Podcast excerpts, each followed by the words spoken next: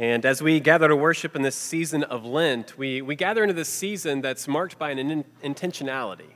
Intentionality in, in prayer and reflection and, and making ways for our, our hearts to truly be prepared for the coming of Easter and the resurrection and the new life.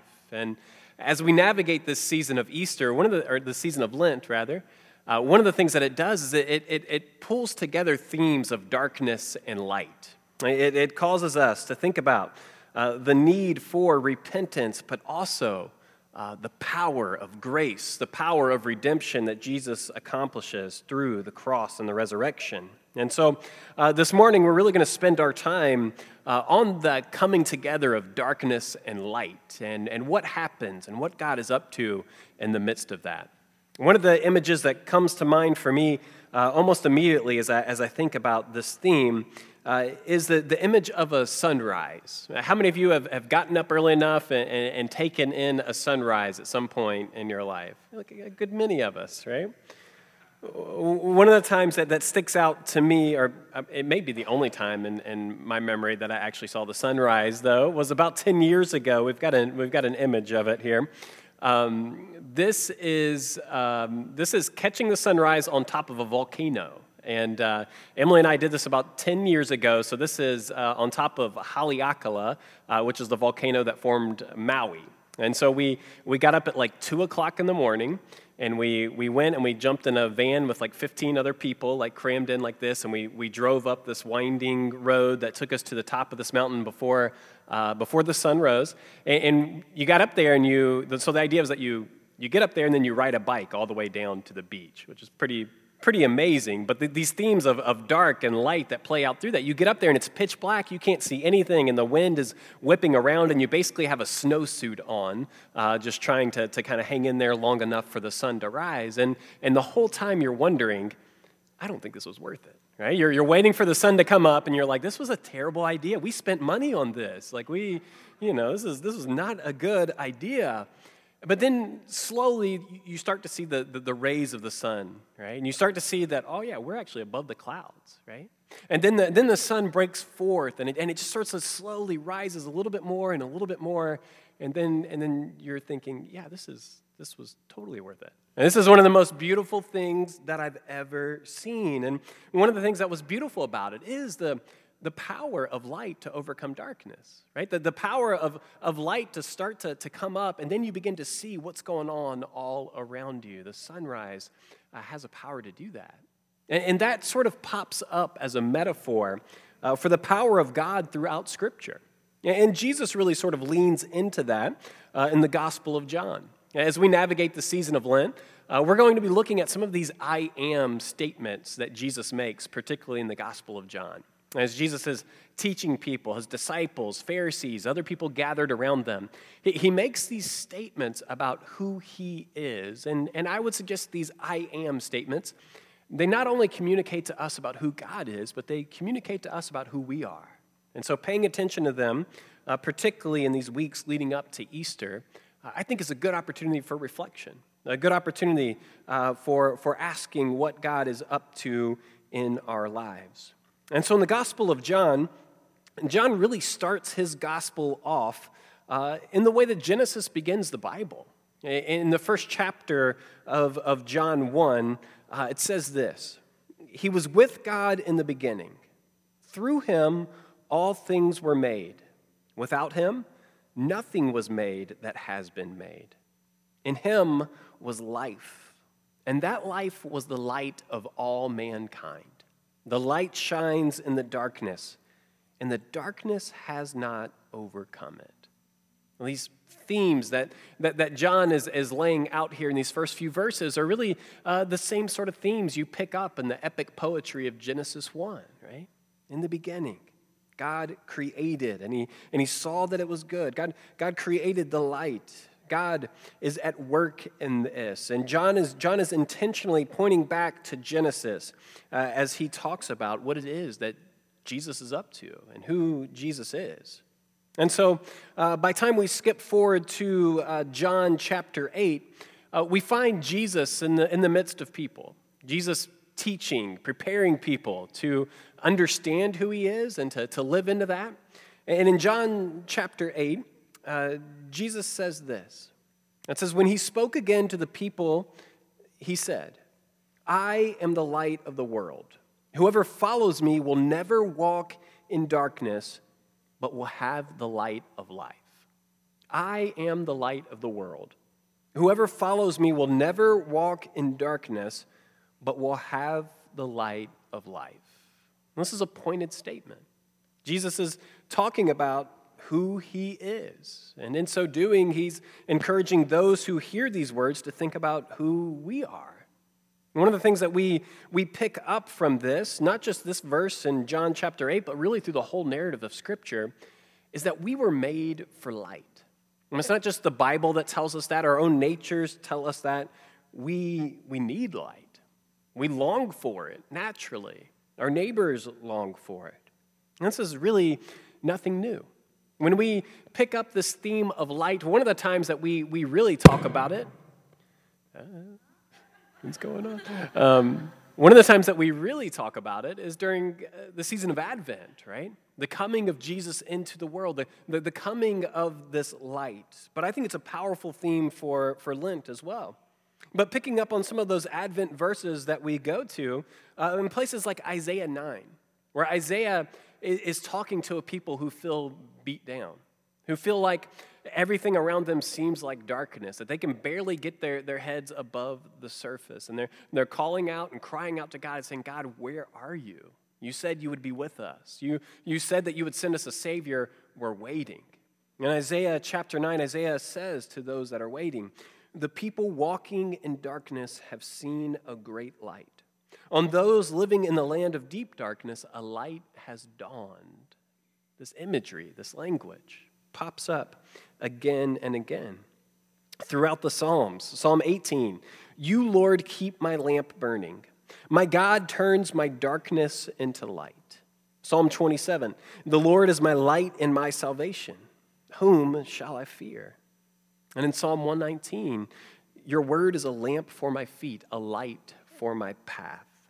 This imagery of light, of needing light, of light being useful, of helpful, of, of God being in the midst of light. It runs throughout the narrative of Scripture. And Tim Keller, he, he breaks down um, how the nature of God's light manifests itself in three ways that I think are helpful for us this morning as we think about what it means for Jesus to say, I am the light of the world. He says that God's light manifests itself in life, truth, and beauty. God's light manifests itself in life. If we think about this, we, we know this that light leads to life. I mean, if you go out uh, into your backyard, probably now, uh, you'll start to begin to see that as the, the sun is shining more, more directly, as the seasons are changing, there are green things beginning to shoot, shoot up in your yard, right? You, you know that, that some plants need direct sunlight and need uh, that light in order to thrive. You know that we as humans, we, we need vitamin D, we need light ourselves to really thrive. If the sun were to cease shining, we would be in big trouble, right? Light and life are, are intricately connected. And as you think about that theme throughout scriptures, and you remember John 1 says that in Jesus was life and that life was the light of all mankind. One of the things that Jesus is saying, when he says, I am the light of the world, Jesus is saying, I am the source of life. I am the source of new life. You maybe are walking in darkness. You don't have to keep doing that. You, you, you, may be suffering. You may be struggling. You, you may need help. I'm here, Jesus is saying. I am the source of life, Jesus tells us. And Jesus, through his life, through his teachings, through his death and resurrection, as we move closer to that, we know that Jesus leads us to new life. That's the, that's the power of Jesus. That's the work of Jesus and what he seeks to accomplish. So, Jesus saying, I am the light of the world, in part is saying to us, available through me is life, new life, true life. Another thing that uh, light does is that light exposes truth. As Jesus is saying, I am the light of the world, Jesus is saying, I want to show you what's true. Not everything you believe, not everything someone says to you, not everything you say is true. But Jesus is trying to communicate to those around them and to us about what is really true. And the, the context of what Jesus is saying in John 8 is especially focused on this. Jesus is, uh, is teaching uh, around the tabernacle, and so gathered around them are, are people who have been waiting for a Savior to come. You know, the people that Isaiah 9 is, is speaking to are the same people that Jesus is speaking to. The people who have saying, oh, we're waiting for the Savior, the one God is sending to actually show up. Jesus is standing there amongst the Pharisees saying, I'm the one you've been waiting for. I am the light of the world. And, and we see in John 8 13 that there's, there's skepticism. It says, The Pharisees challenged him. Here you are appearing as your own witness. Your testimony isn't valid. Now, the Pharisees are looking at Jesus and saying, You're one seemingly crazy dude standing before us, telling us that you're the Son of God, you're the light of the world. We don't believe you. And why should we believe you? You're just one person up here making claims. So, as Jesus seeks to share truth, we find that what is true today has always been true around Jesus. It's hard for people to see the light that is Jesus. It's hard for people to accept it. It's hard for it to make sense always in the context of the lives that we live. But light exposes truth. Have you ever had the experience where you're, you're driving and the sun is setting and, and darkness is, is uh, like slowly enveloping and uh, you know maybe you're like me and your car doesn't have automatic headlights. And so you're you're cruising along it's getting a little darker it's getting a little darker. And then at some point you're like i can't see anything right? And you turn your headlights on and then all of a sudden it's like oh yeah there's a lot of stuff going on around me. You begin to really have a have a, a you know catch a grip of the, the power of light but it but it exposes the things around you. Like, right, like we're on top of a volcano and the sun is rising, you're like, okay, that's the fence that if I fall over, I die. Like now I see that, and that's important. I'm glad that I see that because there's, there's truth involved in that.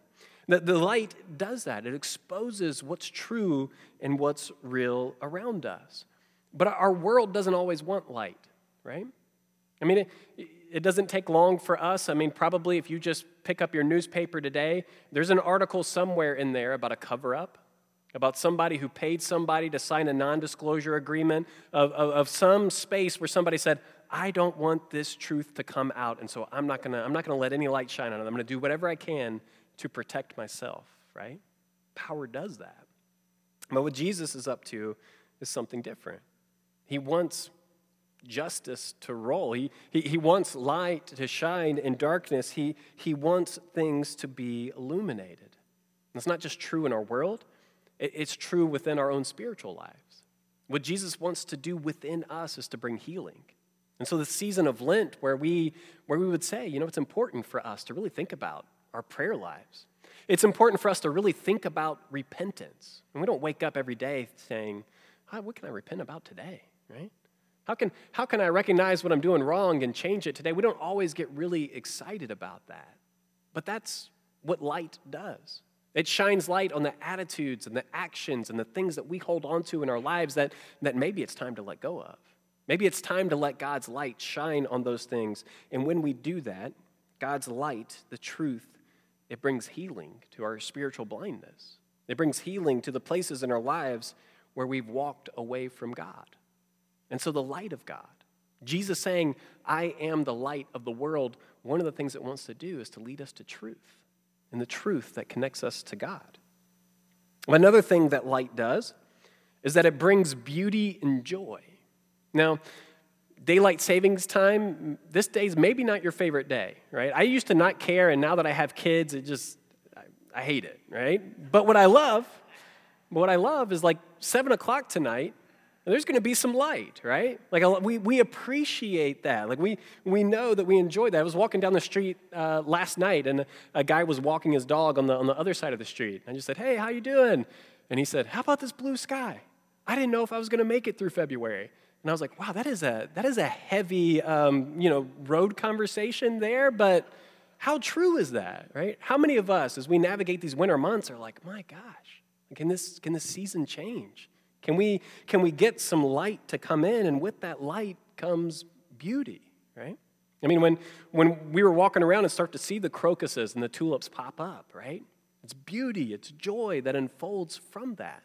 And when Jesus says, I am the light of the world, He's not just saying, hey, I want to shine stuff into the dark corners of your heart so you can see where to repent. He's saying, I want to show you what's beautiful, right? Go back to Genesis again. God created and he said it's good.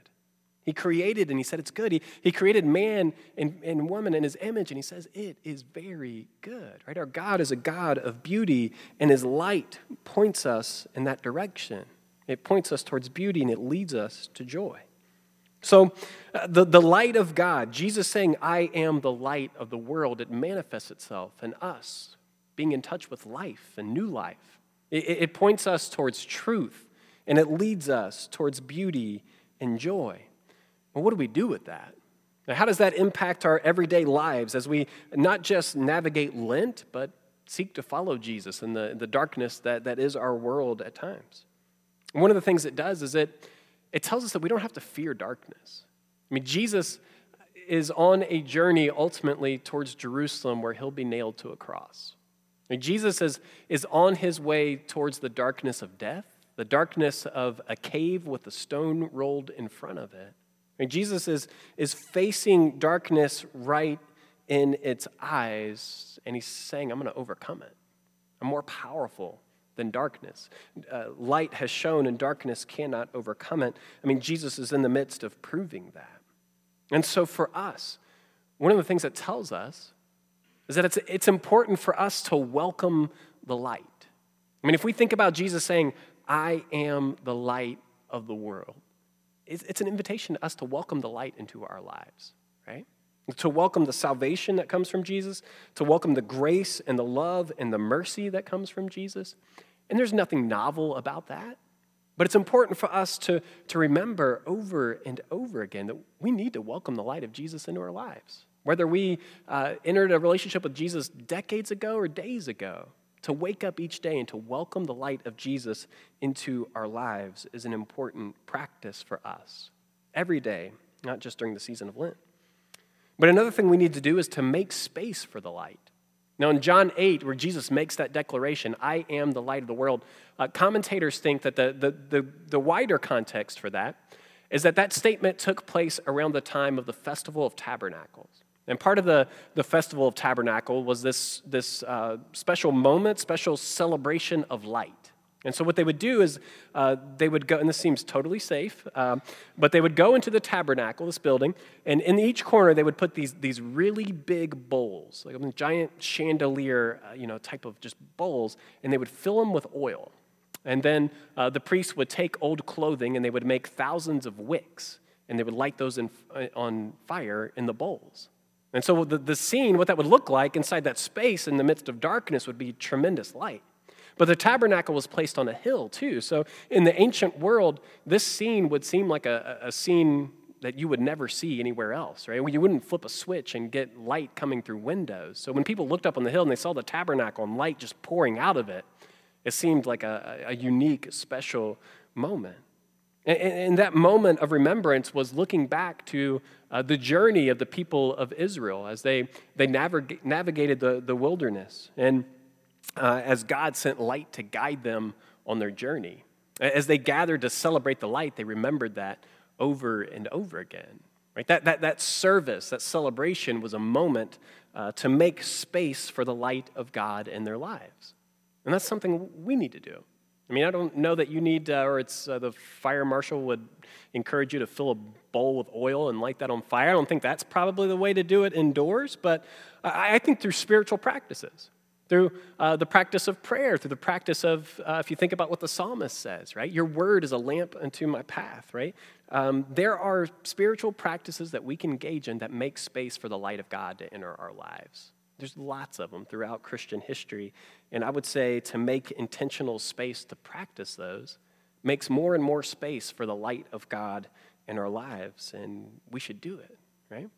I mean, if we believe that Jesus really is the light of the world, but we navigate our lives without really carving out much space for that light to enter in our lives, we're likely missing it. And to miss God's light is to likely make more space for darkness to enter in. And so, making space for the light of God is significant. But more than just welcoming the light and making space for the light in a way that, that benefits us, I mean, Jesus is really clear that we are intended to shine the light.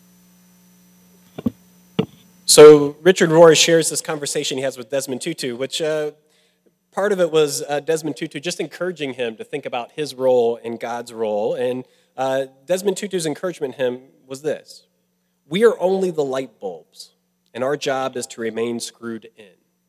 You think about Jesus being the light of the world, and you think about our roles and our tendencies at times to take the weight of the world onto our own shoulders, to say uh, that if, if God's going to do anything in this world, then we need to be the ones uh, charging through and making it happen and pushing it forward. A lot of times, I think we need this reminder that our, our job is to be a, a vessel, our job is to be uh, available for God to use. Our job is to make ourselves available for God to shine through. Jesus, he, he doesn't only say, I am the light of the world, but if you remember his sermon on the Beatitudes, he tells us really clearly that you are the light of the world. In Matthew 5, he says, You are the light of the world. A town built on a hill cannot be hidden. Neither do people light a lamp and put it under a bowl. Instead, they put it on its stand, and, it's, and it gives light to everyone in the house. In the same way, let your light shine before others, that they may see your good deeds and glorify your Father in heaven. See, making space for God's light in our lives is intended to create something that shines through us. God, in His infinite wisdom, has chosen to use people like me and you to demonstrate His love and His goodness into the world that we live in. He's chosen to use people as imperfect as us to shine light in darkness. And we should take that seriously. But we're not very good light bulbs if we don't stay screwed in, right? We're, we're, not very effective if we don't stay connected and allow the light of God to infiltrate our hearts so that it can shine through us. And so this morning, I would love for us to really just take a moment and ask two questions of ourselves. How can we welcome the light of God into our own lives this week? Where's the, where's the space? Where's the darkness? Where's the, that corner in our lives where we really need uh, God's life, His truth, His beauty to show up in our lives? And then a second question from that How can we shine it for others? How can we shine the light of God in a tangible way in the places that we go this week? I, want to pray. And as part of that prayer, I want to make some space for you to just converse with God about that. So, would you pray with me now? Father God, we thank you for the truth that we step into this morning. That in this world we, we may have trouble. In this world we, we may bump into darkness. We, we may experience the pain and suffering attached to that. God, we might find ourselves longing for light. But God, your, your truth, your assurance is that the sun will rise, that light will come. And we claim that and cling to that this morning. You are capable. You are more powerful than darkness. Your light is the light that shines into all the world. God, we are the ones who get the opportunity to receive it and to reflect it. And so, God, our prayer this morning is that you might help us to see where in our lives we can make space for your light to shine this week, God. Show us, help us to see where we need your light.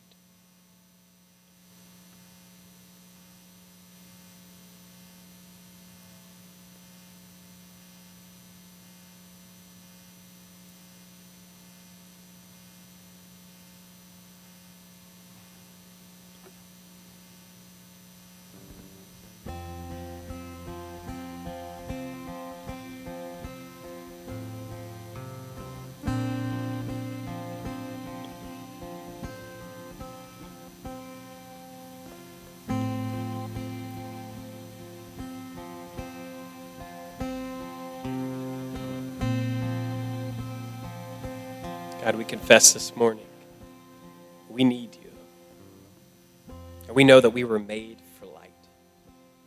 And we know sometimes we walk away from it, God, but we know that your love, your grace are present with us this morning. And so, God, we pray that your love and grace would create something in us.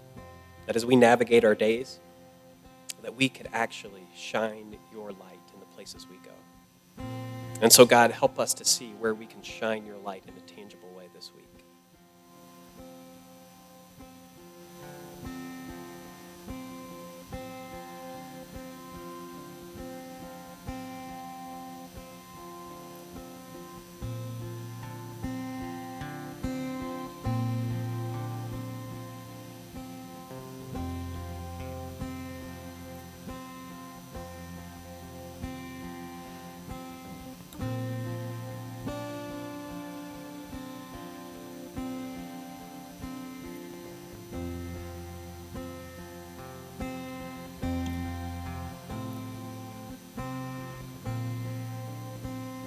Father, you are the light of the world. And connected to you, we are light in the world. Strengthen us, guide us, give us your spirit as we follow you into the world.